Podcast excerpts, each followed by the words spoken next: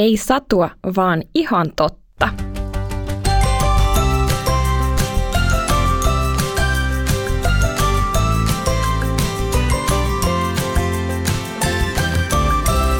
Donkkipodi.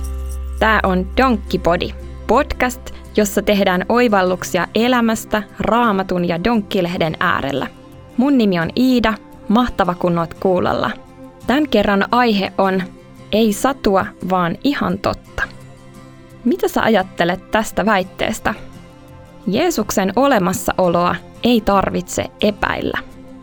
Oot saattanut kuulla jonkun sanovan, että Raamattu on vain satukirja.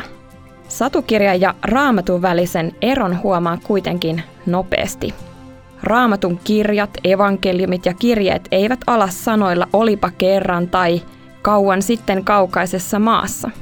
Sen sijaan Raamatun kirjoittajat kertovat, missä ja milloin asiat tapahtuivat. Heille tarkkuus ja totuus olivat tärkeitä. Muistelepa vaikka kertomusta Jeesuksen syntymästä. Siinä mainitaan tarkkoja tapahtumapaikkoja, silloisten hallitsijoiden nimiä. Historian tutkijat ovat todenneet, että kyseessä ovat todelliset eläneet henkilöt ja oikeat olemassa olleet paikkakunnat.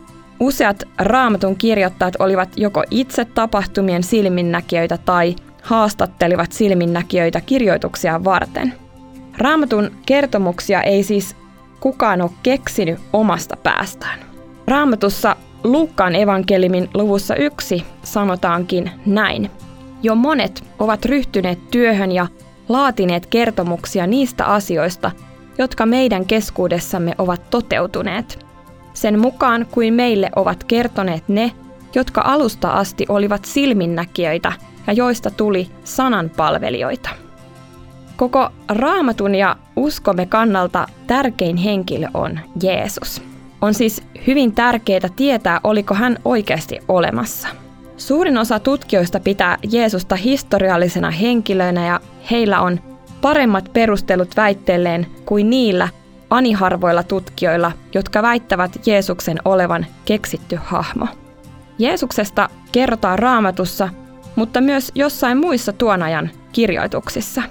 Raamattu on kuitenkin paras, luotettavin ja tärkein tietolähteemme, kun haluamme tietää, kuka Jeesus oli, mitä hän teki ja opetti.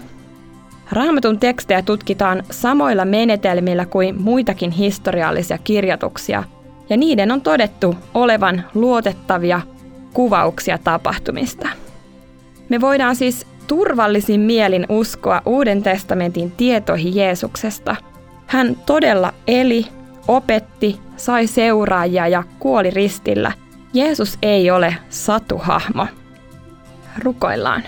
Kiitos Jeesus Raamatusta ja siitä, että se ja sinä olette totta.